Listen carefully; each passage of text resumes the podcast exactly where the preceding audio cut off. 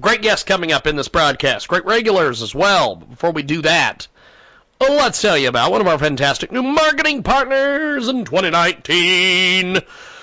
You've heard of these anonymous gifts for your enemies. But what about for your friends and enemies? CustomGiftWrapping.com has what you need 100% anonymous with unlimited customization of what you want. Want your gift welded shut in a steel. Yep. Do you want it welded? Do you want it welded? Hello. There's Jamie. How are you, my friend? It's James Lowe calling you for your radio interview. How are you? Hi, James. Doing fantastic. How are? Uh, I am uh, glad to have you on today. I will have to say Okay. we are uh, going to see if we can get Don Mazzella, our co-host, and uh, bring him in here to the conversation and uh, get things going this week here on our big program. And uh, if you want to get a hold of us online, check out jiggyjaguar.com. Also, uh, find us on iHeartRadio as well. And Don, can you hear me, my friend? Can you hear me? Yes, I've got you loud and clear. And uh, we've got a great guest today. Jamie, go ahead and uh, give us a little bit of an introduction on yourself, my friend. Okay, I just want to double check something. Are we already Yes. on the air? Uh, yeah, we had an interview scheduled for this time, so we're live. No, I, I hear you. I hear you. Just didn't know we were jumping right into it immediately. Yep, okay, yep, so this we're is here, fun. my friend. Well, I'm the editor of FrontPageMag.com, which is David Horowitz's journal, Yes. and we fight Yes. the war at home and abroad. And uh, he's a former member of the left who has left the left and is ex- exposing the left for uh, the hateful agenda that it is as a movement. and I'm fighting right alongside with him. And recently I've come out with a book called Jihadist Psychopath, which shows how what Islam and jihad is doing to the West today is exactly the same thing that psychopaths do to their victims in terms of their tactics. Wow, that is a uh, heck of a deal. Don, what do you think about this? Well, uh, I didn't think that. Uh, uh, the, you, you're repeating yourself when you say jihad and psychopaths. but uh, Okay. uh, no, uh, all all kidding aside, um, uh, well, we shouldn't uh, put kidding aside because we need more humor in the world today. But uh, um, I, can you go into more detail? Uh, I, uh, I think you got a great topic, and I uh, I couldn't agree with you more. But what do you mean by that? Uh, you know, the psychopaths come in all shapes and sizes. But uh, what do, what do you mean by that? Well, to begin with, they might come in all shapes and sizes, but there are certain characteristics of a psychopath. And so for years I studied psychopathy and psychopaths. And so as I studied the step-by-step process by which a psychopath captures his victims. There's a certain paradigm, there's a structure, there's a system by which the psychopath operates. There's a stage of charming, there's a stage of seduction, and then once the psychopath has his hooks into you, then there's there's other there's other tactics that are used to keep the person enslaved. Now, as I was studying what jihad is doing to us, what stealth jihad is doing to us, how this Islamization process is happening in the West, I began to see that it's exactly the same step by step. So let me give you just one example of what psycho- psychopathy is and how psychopaths operate. Now, there's a charming uh, process. Now, so for instance, we know that the psychopaths learn their greatest lessons from the serpent. And I talk about this in my book in terms of how Lucifer, Satan, the serpent in the Garden of Eden, made Eve think that he was operating in her interests. Okay, so that was the charming stage, and we can talk about that later, and I discuss it in my book. But let me go a little bit down the line here, just a very obvious one, okay? Psychopaths are very, very professional in punching you in the face, and then within 60 seconds they're pouting and and sulking, and the victim is apologizing. Okay? Yeah. So I document this in my book. Look at what is happening in the West today. There is a jihadist attack. Within 30 seconds, we have Anderson Cooper, Don Lemon, and Rachel Maddow reporting on how the Muslim community is very worried about the backlash, quote unquote. And before you know it, we are apologizing to the Muslim community for our Islamophobia. This is happening right before our eyes. And it is a very shrewd game that our enemy is, is playing, and we're falling right into the trap. In other words, as the victims, we are apologizing to our perpetrator. And this is one of the tactics that a psychopath uses. So I'm just using one example there. Oh, that's a that's an excellent example, and you're right. But but it seems to me that uh, people like Anderson Cooper are not just uh, jihadists, but rather people who apologize for them. Um, uh, uh, can you kind of uh, uh, put it together and, and show us how um, the, the jihad, uh, jihadists, I always get that wrong, um, you know, how do they have gotten the, these people to believe in them like they have? Just a sec. Can you specify exactly what you're asking me? Oh, okay. I'll try it again. Um, uh, it's not been a good day for me. But uh, uh, basically, uh, we have people like Anderson Cooper apologizing. But how did the G- uh, the jihadists, uh, the Anderson Cooper is not apologizing. No, no, he's saying he's worried. If I heard you correctly, he's worried how the the uh-huh. Muslim community is uh, is, is going to be a attacked. Oh, I see. Okay, right, right. Okay, I, will break down why I said that in a second. But go ahead. Um, and uh, uh, I think you're right. But to me, the question is, how do people like Anderson C- Cooper come around to the idea that we have to apologize rather than to um, identify terrorists for what they are, people who kill pe- innocent people? I see, I see. Okay, so why I said what I just said initially in terms of somebody like Anderson Cooper, here's the key. The left is in league with the jihadist psychopath. Okay, so I, I document this in my book. What's happening here is that there's an unholy alliance waging a war on Western civilization, and David Horowitz has documented this in his book Unholy Alliance. I've documented in United in Hate. We know very well that the left in our society is on the side of Islamic supremacism. So the Anderson Coopers, the Don Lemons, the Rachel Maddows, on the one hand, they're they're carrying water for our enemy. They're doing their job. Deep down they know what they're doing. So there's two layers here. There's the malicious left that's in league with our enemies and doing their work for them. And then of course as we know there's many brain dead liberals that just fall into their trap and I call that the jihadist psychopaths plantation that we're trapped on. Now just to simplify this in a, in a, in a more general way for our audience and for all of us, the key here, my friends, is that the left in general is waging war on its own society. A lot of people wonder, well, why isn't Joy Behar and Whoopi Goldberg and Chelsea Handler and Kathy Griffin, you know, these are feminists. How come they're not saying anything on behalf of the women suffering under Islamic gender apartheid? It makes total sense because they don't care about women really. You see, the left is at war with our society. It wants to destroy our culture, the Western civilization, the Judeo-Christian tradition. So therefore, it is in league with adversary cultures and with our enemies. It's in league with jihad. It's in league with Sharia. And so, as you very importantly just asked, how does this happen? Well, it's because the left wants to build its classless socialist paradise on the ashes of the America that it wants to destroy. So it's against its interest to do anything in terms of um, being truthful about the enemy that's actually attacking us. You see, because once leftists admit, let's say leftists admit that Islamic Jihad is really founded on the teachings of Islam.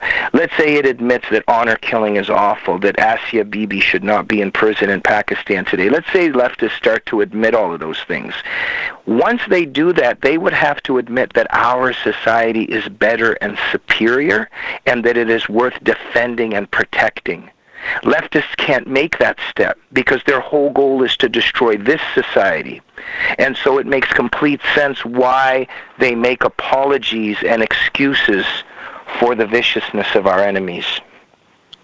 you know, you, you bring up an interesting point, and, and um, to, to me, I look at it. Why are these people so disaffected? They've grown up in perhaps the greatest country in the, in the, the world has ever seen. They uh, they're they're free to act based on the laws that uh, the, that these men created. These white men, most of whom were Christians. Um, why have they, in your opinion, uh, gotten so angry that they want to destroy it? Well, this is the question of our time, and it's it's the crucial question and it's a question that I've battled with my whole life and that I've tried to understand and unveil is that malice and that hatred in the heart of the left. And for me it's very personal because I was a little boy when my parents escaped the Soviet Union. My parents lived in a true evil empire and they put their lives on the line standing up against the Soviet regime and that evil empire. And so when we escaped and that's another whole story and I ended up in the United States as a little kid and I fell in love with this country country and I love America and I love the prosperity and the freedom and the liberty and everything that comes with this precious sacred experiment here. And so as I grew older, the people that you're describing and that I'm studying, I began to see that there's this species of people called leftists and they were telling my parents that my that they were fascists and they were racists and they should be quiet and shut up and don't say anything bad about communism and that they need to focus on the hell that they've come to. So the leftists were excusing and apologizing the regime that killed millions of my people and tortured my family. And they were telling me that I should hate the country that I now live in, which I love. And so it's very personal for me because I began to study these people and their psychology. And so, look, in general, leftists have a severe disorder on the one hand that we can put quote unquote, but in some ways it's very natural in terms of human nature. And I have a chapter in my book called The Utopian Virus. And what's happened here, gentlemen, is the belief in socialism and Marxism and all the hatred that it spawns, it's really rooted in the first lie. And the first lie is when Satan whispered to Eve that you can be God. And you see, it, it, it all comes from there. There's a tremendous, there, it's been ingrained into the DNA of humans. There's, there's a certain instinct. It's, it's the utopian virus that human, many humans believe and want to become their own gods. They, they think that they can create paradise here on earth. They think that they can create perfection, that they can create a perfect society and perfect people. But we know that that's impossible because the wise people who are courageous and are able to see life for what it is, they know that perfection only comes from God. They know that it's only through Jesus Christ for those of us Christians that understand that. And so there's a tremendous hatred that is nurtured in leftists' hearts because they actually hate society they hate humans for who and what they are because they act they ultimately have a problem with human nature and with themselves that's a, that's an interesting um, take on it. I don't know if I necessarily f- fully agree with you because, you know, I, I look at pe- uh, uh, I look at how people talk. Uh, just for instance, two senators actually uh, last week uh, demanded that a, a, a ju- judge candidate renounce his membership in the Knights of Columbus. you know, I, I, sat there and uh, in stunned disbelief. And uh, uh, but and on Jiggy's program last week, someone said, "Well, if that's bad, what about the uh, uh, disliking the song uh, "Baby It's Cold Outside"?" um, um, you know, it's ironic that you came on this program because I had uh, lunch today with one of the country's great theologians, um, who uh, was a member of my club and we were talking about all of these issues, and uh, um, and uh, you know when I look at the left, and I uh, and I have to because I'm a reporter, I, and when I, you listen to them, you sit there and say, uh, "Are we uh, both living in the same country?" You, you know. Um, I, am really asking you. You gave a pretty good explanation, it doesn't uh, fully explain how how the, this hatred they have for all of the institutions that made this country great. What do you want to? What do you say to that? Okay, just a sec. Before I answer, I don't really see a disagreement between us. What, in general, did you feel that you were in disagreement with with what I said? I'm not. I'm, I'm not in disagreement with you. I'm trying to learn. I love oh. Program because uh, it brings in people. Uh, oh. uh, uh but I don't. Okay, no, no, no. Just wait. It's okay to disagree. I was just wondering what you disagreed no, I, with. I, I, no, uh, you're a guest. You don't disagree. You have a discussion. But what I'm really oh. trying to get at, you you've really looked at this at a far deeper level than I have. Okay. And you've given a an explanation that's very good and very deep, but it doesn't. To my mind, it's not as complete complete an explanation as to why these people sit there um, and, and uh, say these things about this country and do things in this country that uh, don't make sense given uh, the, the great uh, the creation we've made of this country. Right, right, and so I mean to to to um, to to unveil and unmask this leftist hatred, of course, has to be done in more than five minutes. Um, it's why I've written a, uh, a book on it, which which further explains. So I'll I'll do a round two, and I'm grateful that we have the time to at least go into round two here. So it, you are completely right that at first glance it doesn't make any sense because how does it make sense that the people who live in the most prosperous, freest society in the world, they're by the way all immigrants, for instance, uh, from from totalitarian environments, we worship this country and we love this country because we see what a what a beautiful uh, you know cherishable wonderful successful experiment it is and it's an honor to live here. And yet you have these people who are so you know, they get to have access to the freedom and material well-being and everything, and yet they hate the country. And so, as you're yep. saying, well, what what what what causes this psychology? It doesn't seem to make sense. And so, to tie in with what I started with, and so what I'm saying is that you see, because of the hatred of human nature, and because of the hatred for humans for who and what they are, the next stage is what they hate is this that you see in the United States, it allows so much prosperity and individualism that there's so much success for instance, so much prosperity. And on one level, what begins to happen is many people become wealthy and many people become successful. But for the leftist who hates individuality, the leftist can't stand if there's a million successful people, but there might be a few people that aren't on the same level.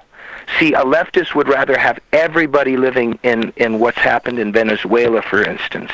A leftist would rather have complete sameness and equality of misery than to see the prosperity of an individual and to see the success of individualism. They hate the idea of individuality and also they themselves want and, and, and whenever there's that talent whenever there's individualism whenever there's freedom by necessity there's going to be forms of inequality in terms of the final outcome because one painter is going to create great paintings and it's going to be better than other paintings there's going to be beautiful singers that are better than other singers.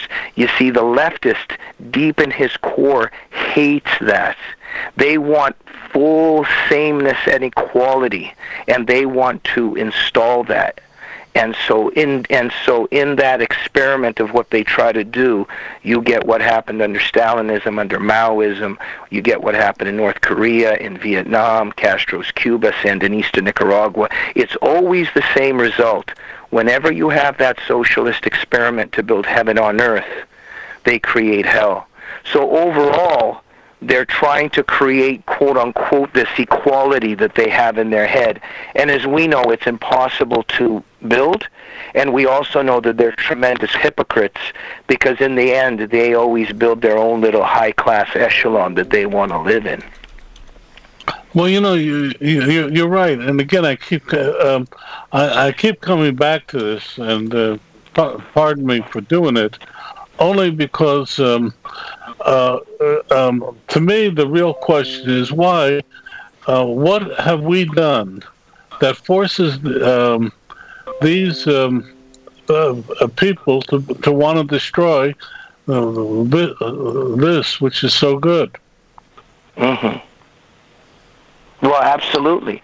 And this is the thing about the left that inside, in the end, it's a malice and it's a destructive hatred of humans and of human nature for what it really is because they're trying to erase human nature. They're trying to erase differences. They're trying to erase talent. They're trying to erase what is unequal and different between people. And that's, for instance, why they had a flirtation with Maoism because of the same-sex Maoist uniforms. Remember? That's mm-hmm. why they have an attract. That's why they have an attraction to the burqa and to the to the forced veiling in the Islamic world. They're very attracted to that because those totalitarian environments are forcing sameness on everyone and erasing individualism. I couldn't agree with you more. You know, you know, anybody that doesn't like this country just has to go to another country and realize how good it is. Absolutely, but you see, when it comes to the left, they're so tormented that in the uh, in the end, my friend, it's a death wish, and that's why you're asking these pertinent questions. And sometimes it's difficult to just answer within a few minutes because the left in itself, it's such um, a movement and impulse of hatred that, as you say, it doesn't make sense at first.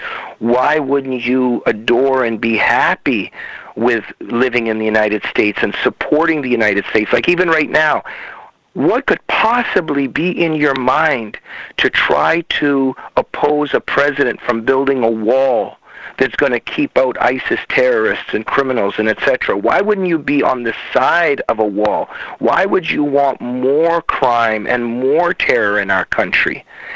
On the one hand, doesn't make any sense, but again, I reiterate: once you understand what the left is, once you understand its main impulses, it all begins to make sense because they hate the United States of America. They hate Israel. They hate anything to do with the Judeo Christian tradition, which values individualism, individual achievement, and prosperity where people can use their own talents to get ahead. The left hates all of that stuff.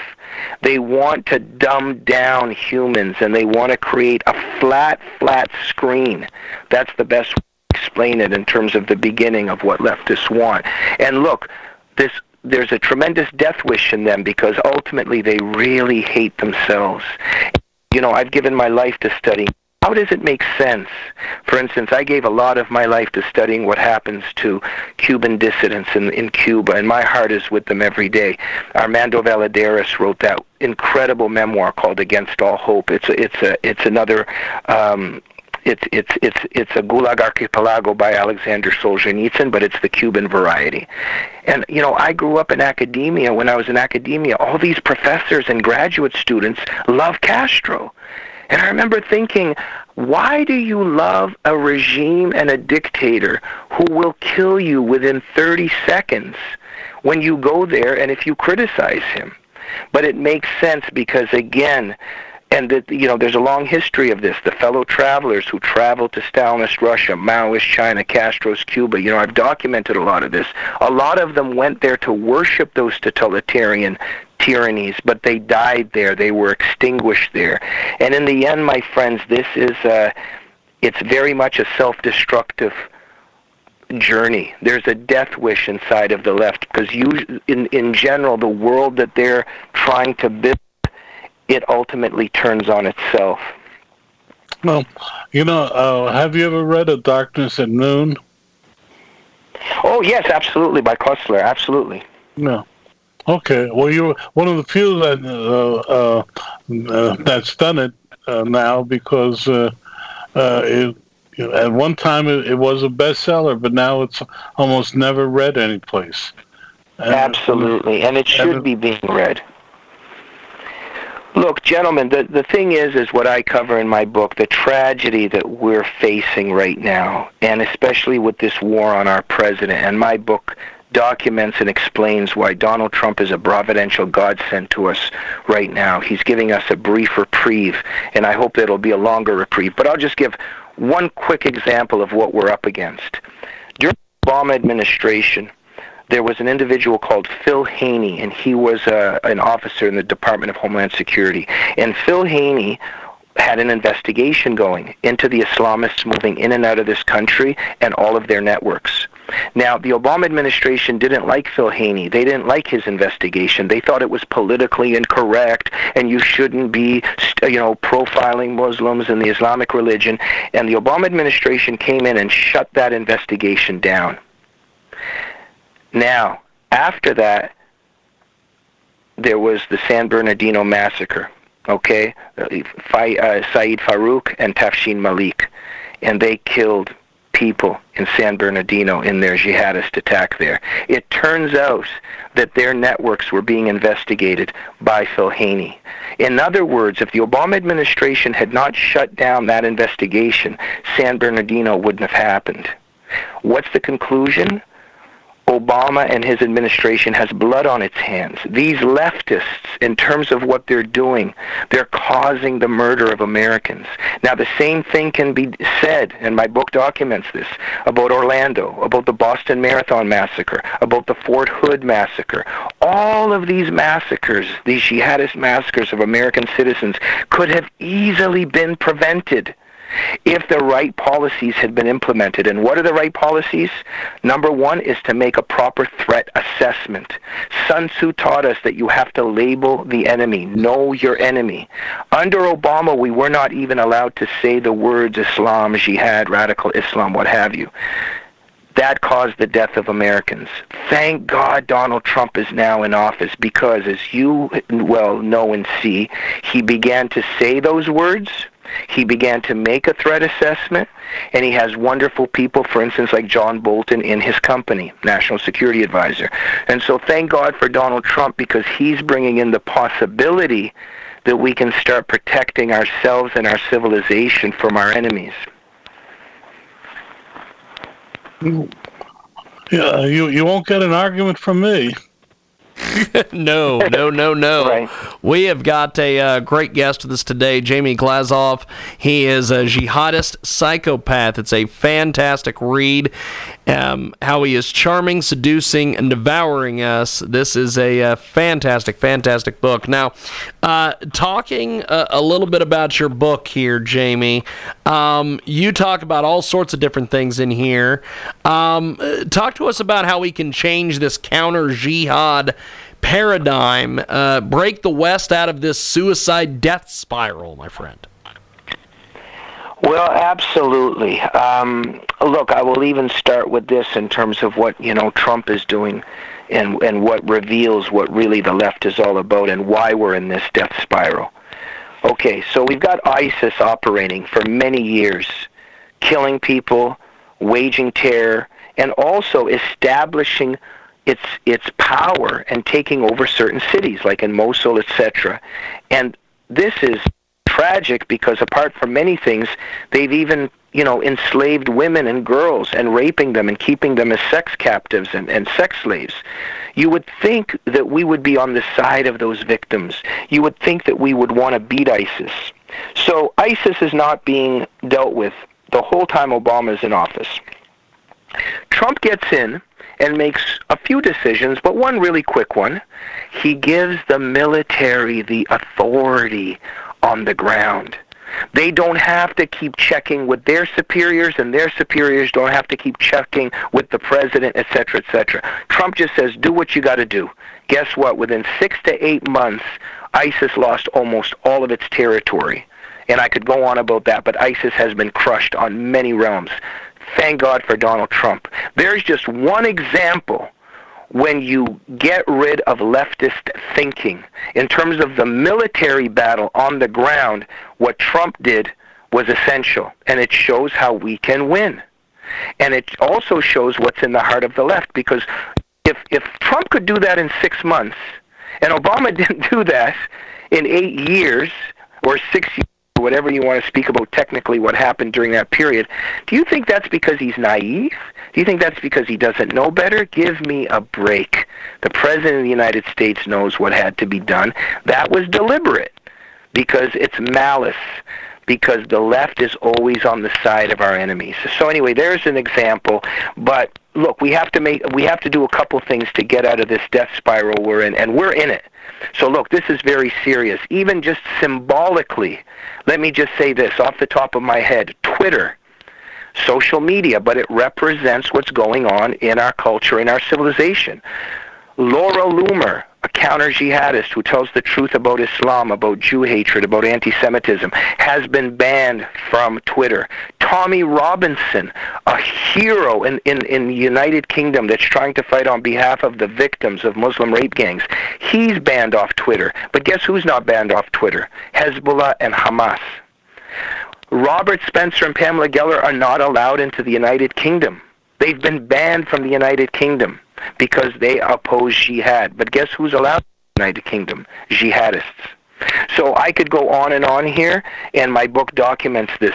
We are losing the battle against Islam, jihad, and Islamic supremacism. One of the things we have to do immediately is, as I noted earlier, in order to defeat an enemy, you have to name the enemy. If the Iranian mullahs are screaming death to the great Satan and death to the United States every day, if they've proclaimed a war against us, why did we have a president sending them billions of dollars in cash? Why did we have a president that wouldn't name Islamic supremacism as, as, as our enemy in this terror war. So I would we begin with this. There has to be a threat assessment. It was not done under the Obama administration. It has to be done under the Trump administration. And thank God that that's, that process is starting. Mm. You really, you, you really bring a lot to the table. The uh, yes, he does. The name of your book again, and how people can get it. Uh, my my book is called Jihadist Psychopath, and you can go to my site jamieglazov.com. You can also go to frontpagemag.com, and I'm the editor of that magazine, and David Horowitz is the chief editor there. And um, go I to have Amazon. To ask you a question. When I was a copy boy at NBC News, there was a David Har- Horowitz. Then, uh, um, how old is David? Um, Well, I don't reveal people's exact age, but uh, you know, David, I would say is uh, is in his uh, in his seventies, and. Um, you, uh, and the, the next David time you talk the, to him, ask him if um, he remembers me, Don Mazzella. I was the copy okay. boy. We we did okay, a. Lot of, a lot of things together. And David is the is the author of uh, his memoir, Radical Son which has changed many people's lives, and I very much encourage everyone to read it. It's an it's a form of Whittaker Chambers' witness. David, in that memoir, explains and tells the story of how he left the left and why he left the left, and it answers all the questions that you asked today on this show. Is ultimately what explains that malice and hatred in the heart of the left. Hmm, I got. I have to get it because I um, um, I I just don't understand how uh, anybody that's in this country could even possibly feel um, anything but love for it. Well, absolutely. And look, you know the you know I have a TV show called The Glazov Gang, and the producer of my show, Annie Cyrus, is a former child bride from Iran. She escaped Iran, and she loves this country. She escaped Sharia law. I escaped communism through my parents. I was a kid, but we were able to escape. So you've got a, a you've got an immigrant from the communist world, you've got an immigrant from the Sharia world, and we love this country. And the left is trying to destroy this country and trying to build the Soviet Union and a form of Sharia here. So we know who our enemies are, and we have to be very clear on that, that these are people that, that hate us, they hate our way of life, and they're trying to destroy this country. And we need to be very aware because uh, if they're if they're at work 24/7 on destroying it, we have to be at work 24/7 on defending it. Couldn't agree with you more. Yes. Could not agree. Now, uh, this this book, incredibly well written. You've put a lot of research and everything into this book. Talk to us about the writing process, because uh, Don, when he put his book together, he went through a, a heck of a process to bring it to start to finish. Talk to us about your process, my friend. Well, absolutely. I mean, you know, a lot of hard work went into this. Um, to begin with, of course, there was the side of, you know, my book has just been named by Amazon as the number one new release in medical illness. Uh, uh excuse me, in mental illness in the medical um, field. And so I did a lot of work on studying psychopathy and studying psychopaths. So a lot of research went into the non-jihadist side of this, just basically narrowing in on psychopaths, how they operate, why they do what they do. And then, of course, um, I've dedicated my life to studying jihad. So, you know, I study a lot of Islamic literature, the Hadith, the Quran, everything that um, that devout Muslims believe in and what their texts are. So this is the key too to answer an earlier question. And Stephen Coughlin, by the way, in his book Catastrophic Failure, made this very important point that when we make a threat assessment, it doesn't matter whether our enemy is correct or not in what he believes in. It's what he believes in. So, in other words, when a jihadist says Surah 929 and Surah 95 in the Quran have inspired me and sanctioned me and mandated me to kill unbelievers, because Surah 95 says, kill all believers wherever you find them. So, if a jihadist is killing us because he read that in the Quran, a lot of people come right away and say, "Oh no, that's taken out of context. Uh, Islam is a religion of peace, etc., etc." The key for us to understand here is it doesn't matter whether the jihadist is taking that out of context or not. We have to make a threat assessment in terms of what he believes we have to be honest about what our enemy believes and why he operates the way he does. Forget about whether he's right or wrong. We have to begin with why he's doing what he's doing in order to understand him. So I studied, you know, a, a lot of Islamic theology, and then I just putting it all together. And of course, uh, you know, and reading all the experts in the field, you know, the Robert Spencers and, you know, the Pamela Gellers and the Bill Warners, and there's so many, you know, great writers out there and so many scholars, whether it's Brigitte Gabriel or Nonie Darwish all these incredible works. And, you know, I just synthesized a lot of this scholarship together. But most importantly, I weaved together the psychological mindset of the psychopath and the psychological mindset of the jihadist, and I weave them together to show that it's very much the same thing. Hmm. Hmm. Uh, it's, it's really interesting. Uh, uh, I always give. well, how do you explain the young, um, the, the young kids that are jihadists, and how you get them to commit suicide? Well, this is really, really a tragic thing, of course, because you know these totalitarian movements always exploit the innocent and the young the most, and that's very tragic. And you know, uh, Anna Geifman, a great scholar in Israel, has documented all this in a book called Death Orders. And for instance, she showed how this happened under the Soviet regime, how it happened with the Nazis uh, in terms of what they did with the young people and bringing them into uh, into their ranks.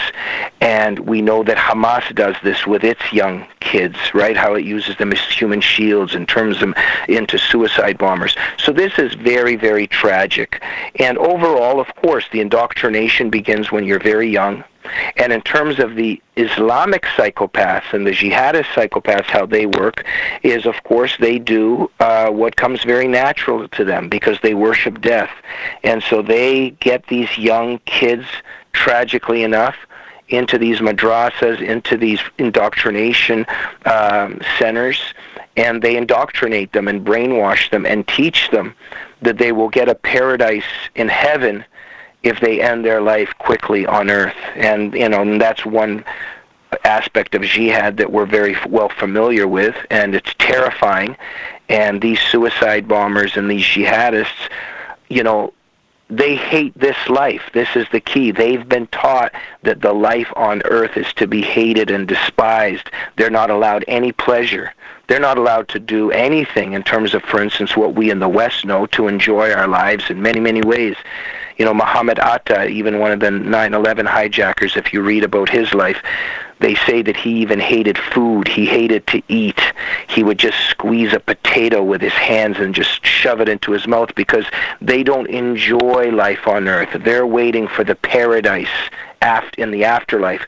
So it's that they're taught this, and then they're taught that the the quickest way you can get to paradise is by blowing yourself up around other uh, kafirs and infidels, which is the unbelievers. So, you know, they have a it's it's morbid, but unfortunately and tragically, they have a great advantage in that area because it's terrifying for us who love life and worship and and cherish you know every individual and every human life to be up against such a death cult. You know, uh, uh, uh, Jiggy, I got to say, is another IQ. Yes, uh, I would love to get you and IQ Al Rassooli together. Uh, IQ is one of our uh, one of our correspondents who, over the years, has studied the Quran back, front, sideways, knows more, I think, about their religion than they know about their religion. Uh, this is uh, definitely a, a, fantastic guest. Now, um, w- with this book, what do you want readers to take away from your writing, my friend? Well, that's a great question. Look, I want to do many things. Now, one thing just that comes to mind is to educate, to give people the knowledge, and to also give them the courage. We have to, we have to nurture a courage in all of us, um, especially against the propaganda of the jihadist psychopath. So I'll give a quick example. When I document the psychopath, and all of us in what, to one extent or another, have been inside the web of a psychopath. Some people have a relationship with one.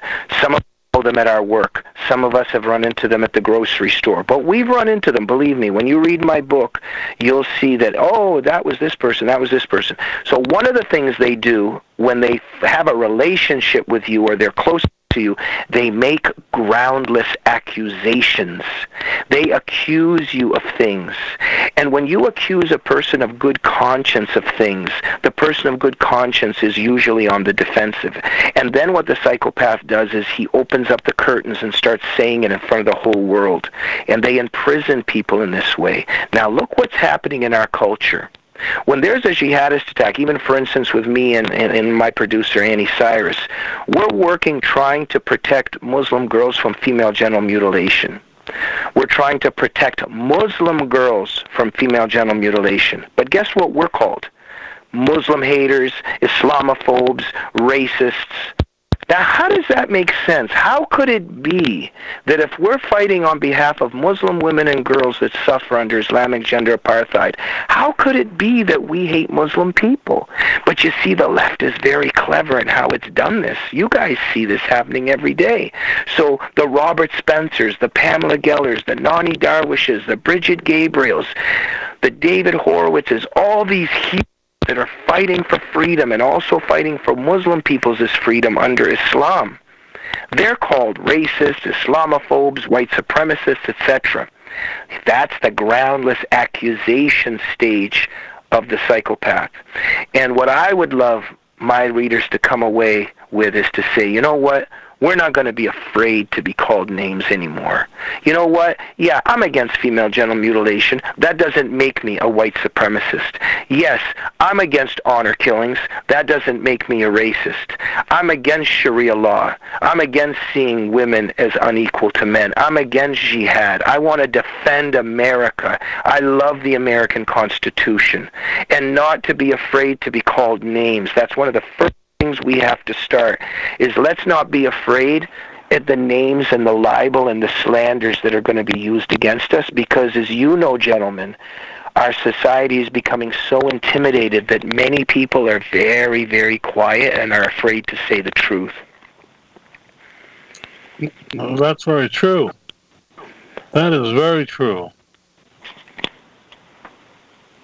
Well, in in fact, so much that uh, as we mentioned, IQ Al Rassooli, he uh, he always broadcasts and calls from an undisclosed location because uh, he has uh, way too many folks that do not agree with uh, his views on things uh, looking for him. So you are completely correct on that, my friend. Right, and look, and, and, and look at where we stand now.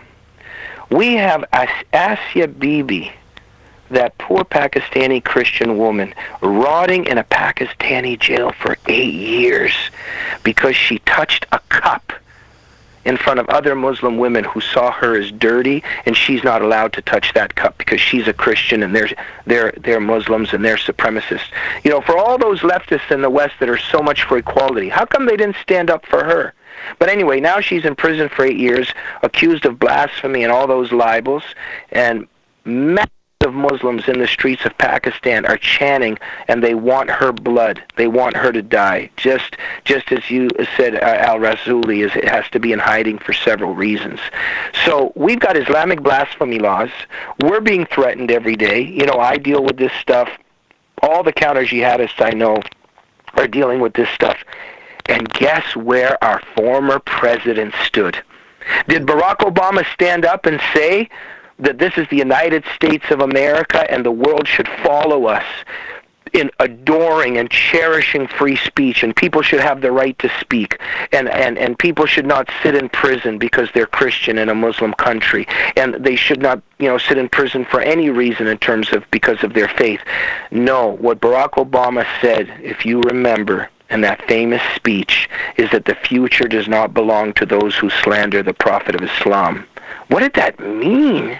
In other words, in saying that, Obama was supporting Islamic blasphemy laws, and Obama took the side of the people who have put Asia Bibi in her jail cell. Hmm.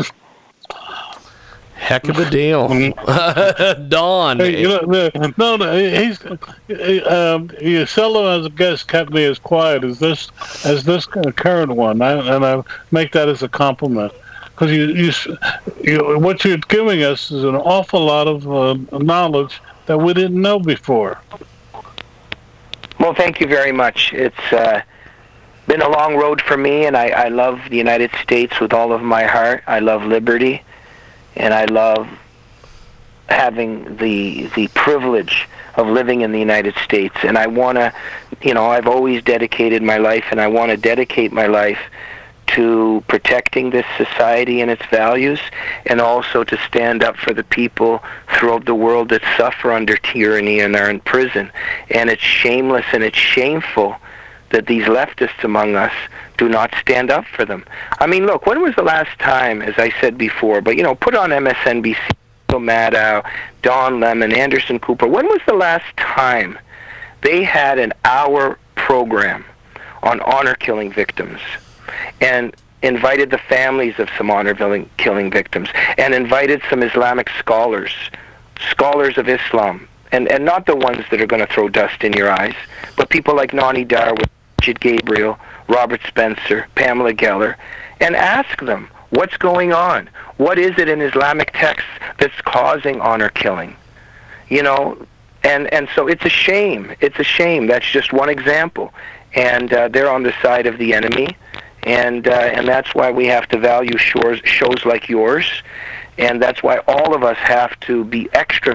Now we have to speak, we have to read, and we have to get the information out.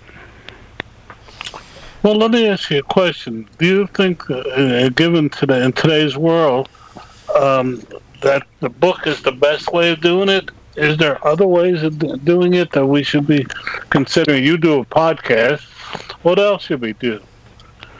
Well, that's a great question in terms of what can we do, and uh, and that's the first thing actually that has to be asked because, guys, conservatives are awful failures in culture, fighting culture war, traditionally anyway. The left is at war 24 7. And conservatives think that canceling their cable is culture war. There's a reason that the left controls the boundaries of discourse in our culture because they lis- listen to Alinsky, they listen to Antonio Gramsci, they understood the ways to capture power. And a lot of conservatives I know, they're the type of people that, you know, oh, well, you know, I'll shoot that jihadist if he comes to my front doorstep. They don't understand. Forget about shooting the jihadist if he comes to your front doorstep. You should be involved in a political and cultural activism that stops a jihadist from coming into the country in the first place. So we have to, number one, get involved, engage in the political process, in the cultural process. So what I would start with is first, as you would say, absolutely. There's the information, there's the reading, there's the podcast, there's the media. That's all fantastic. So if you're not going to do it, then support other people that do it. And and and join some organizations, whether it's the David Horowitz Freedom Center or the Counter Jihad Coalition, or you know, or my show, the Glazov Gang, or your show. But if you don't want for instance, to write. Here, here's a good example. A lot of conservatives think that the way you fight Hollywood is to not watch any Hollywood movies. I get that on the one hand, okay, you don't want to support da da da da, but you don't leave a football field and think you're going to win the game. Don't surrender terrain. Write a script yourself or create other avenues where movies can be shown or movies can be done. You see what I'm saying? That there has to be an engagement rather than a blindfolding. You're uh, that's a really good, and uh, uh, to Jiggy's credit, he's had a couple of people on who have uh, created movies, right, Jiggy? Yes, yes, indeed. They've they've they've done a lot of documentaries on on this very same subject. But you know, but you, you're you're so right on that. You know, we have uh, some time. Uh, I, I, think you could talk from now till the till the cows come home. But but but can you summarize for us the two or three things in your book that you, you talk about and what we should do? Well, absolutely. Um, well, first of all, what I'm showing most most importantly is the psychology of the jihadist psychopath. And the jihadist psychopath represents the Islamic supremacists and the leftists that have formed an alliance together and that now control our culture. They control our discourse. They contra- control the boundaries of debate. And it's very, very scary because they're succeeding. And so what we have to do, and you know, and I call it the, the jihadist psychopath plantation there's a certain plantation that we're all on. And as I said earlier, we should no longer be afraid to speak. We have to educate ourselves in terms of what Islam really is. And another thing, it doesn't mean we are against Muslim people and Muslims. You see, this is one of the tactics of the psychopath. He tries to say that if we have a problem with jihad, we somehow hate all Muslims.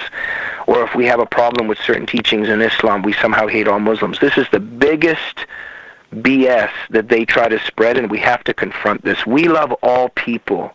What we have to do is educate ourselves and be truthful and make a threat assessment in terms of the ideology that's waging a war on us. That's the first step. Let us make a threat assessment. Let us be honest about the threat that we are facing. And then, as I said earlier, there's things that we can start doing about it. We can become active. You know, for instance, even on my Facebook and Twitter pages, I'll just give a very simple example of where conservatives just drive me crazy. Um, I'll put Don Lemon just said this, and then I get these comments. Why are you even watching that? I never watch that. This is the sign of what's wrong with conservatives today. How are you going to defeat an enemy? How do you even know what you're up against if you don't even understand the psychology of what the enemy is doing and how he's thinking?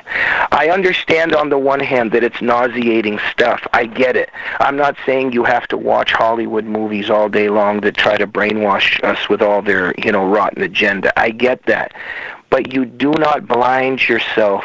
You have to engage, understand what these people are saying, understand what CNN is, what is, MSNBC is, call them on their lies, expose their falsehoods, and engage in the culture war. That's why we call it the culture war, because we're fighting for our culture. But tragically, the leftists are fighting it every day, and a lot of conservatives are not. And that's why we have to give props to people like David Horowitz, my boss at the David Horowitz Freedom Center, because David comes from the left. He understands how they fight, and he's written a book called Take No Prisoners. And he shows how the left thinks and how conservatives need to fight back inside the culture war. Well, we got to go out and get the book. How, how, how Jiggy? Oh, I'll tell you this this book is uh, absolutely incredible. What what are you uh, going to do for a uh, follow up, or uh, what's next for you as an author?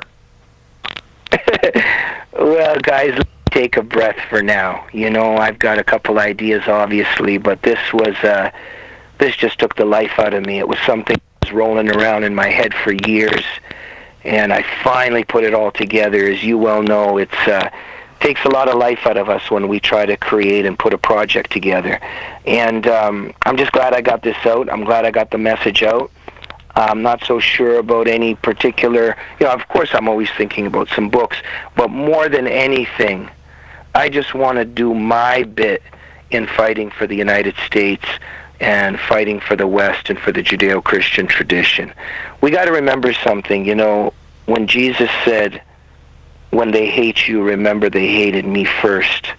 We have to remember we are not here to be popular, and we have to remember that evil exists. Whether we win or lose, the most important thing is to fight for what is right and to fight for what is good. We got to be on the right side. And even if that means saying the right thing in a certain time and place, that's that that's a step right there.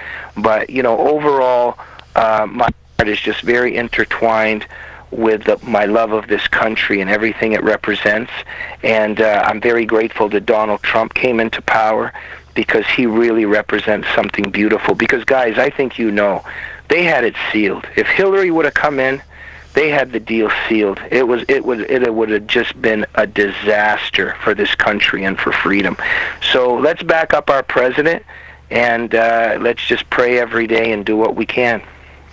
Well, uh, before we let you go, my friend, how do we uh, get a hold of you online and uh, pick up the book, everything? Well, okay, yeah, Jihadist Psychopath. That's the new book. You can go to Amazon.com. Make sure you're reading Front Page Magazine every day. I'm the editor of that magazine, and it's an honor to, you know, to work for uh, David Horowitz's website there. And of course, just come and find me at jamieglazov.com and you can watch our TV show, you can get my book, and engage in many of the other things that are going Fantastic. Well, Don, before we let you go, how do we get hold of you and get all well, your material and everything? The, the National Robotics Education Foundation, we, we enter our uh, now eighth year, and this is going to be the year we do, we do things. Um, uh, recalculating.biz and uh, donmazzella.com. Uh, those are the three places. We're glad to be back here in the new year and love what's going on. Yes. And we, what a great guest. Well, really I'll tell you this: the, the the you were definitely something, my friend. Th- thank you for being with us today, Jamie. I'm very grateful to you. Thank you very much. Definitely. Well, Don, we will see you next week, and Jamie, we will uh, see you down the road, my friend. Thanks for being with us today. Okay. God bless. I really appreciate it. Thank you, guys. Appreciate it. There they go. Don Mazzella and Jimmy Glazov. Say, man, y'all done made it. And there we go. You know, we'll see you next time. I ain't going back and forth with these niggas. Crazy, what you want to do? I'm rolling with y'all. Okay, well, what we gonna do is we gonna get to town, we gonna get it in, right. and we gonna do what we do. You feel right. And most importantly, we gotta smile, bitch! Smile, bitch! Come, Come on! We gon' start this thing alright. Duval in the motherfucking house. Come on, come on.